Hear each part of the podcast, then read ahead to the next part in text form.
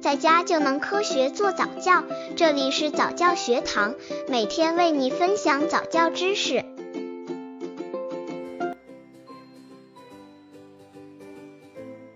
给宝宝选什么玩具好？带宝宝玩拼图游戏的好处多多。很多家长在犹豫给宝宝买什么玩具好，其实可以考虑一下拼图游戏，因为拼图是一种可以开发宝宝智力的玩具，可以调节宝宝多重感官。拼图玩具的价格也相对比较便宜，几乎每个家庭都能支付得起。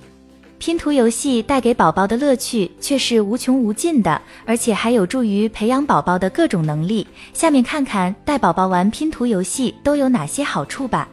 刚接触早教的父母可能缺乏这方面知识，可以到公众号早教学堂获取在家早教课程，让宝宝在家就能科学做早教。给宝宝选什么玩具好？带宝宝玩拼图游戏的好处多多哦。一，让宝宝掌握部分与全部的关系。在带宝宝玩拼图时，可以教宝宝识别部分与全部的关系，因为拼图是由好多的部分组成，这是可以引导宝宝认知由部分到全部的过程，认识全部是由许许多多的部分组成。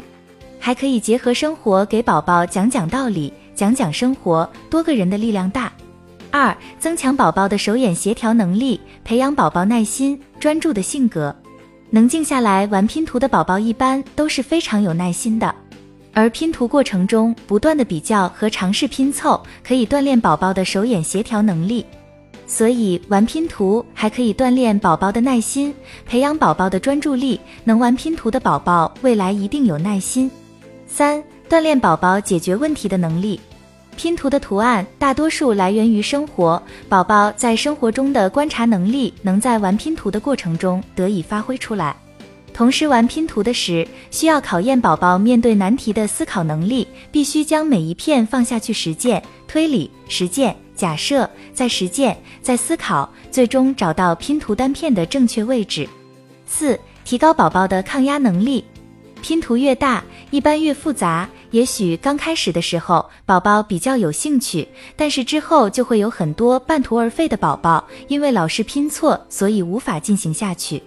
当宝宝受到老拼错挫败感骚扰的时候，家长一定要在旁边鼓励，要陪伴宝宝战胜困难，引导宝宝换个角度、换个时间、换个环境，但是不允许半途而废，要告诉宝宝，半途放弃是一种很不好的行为。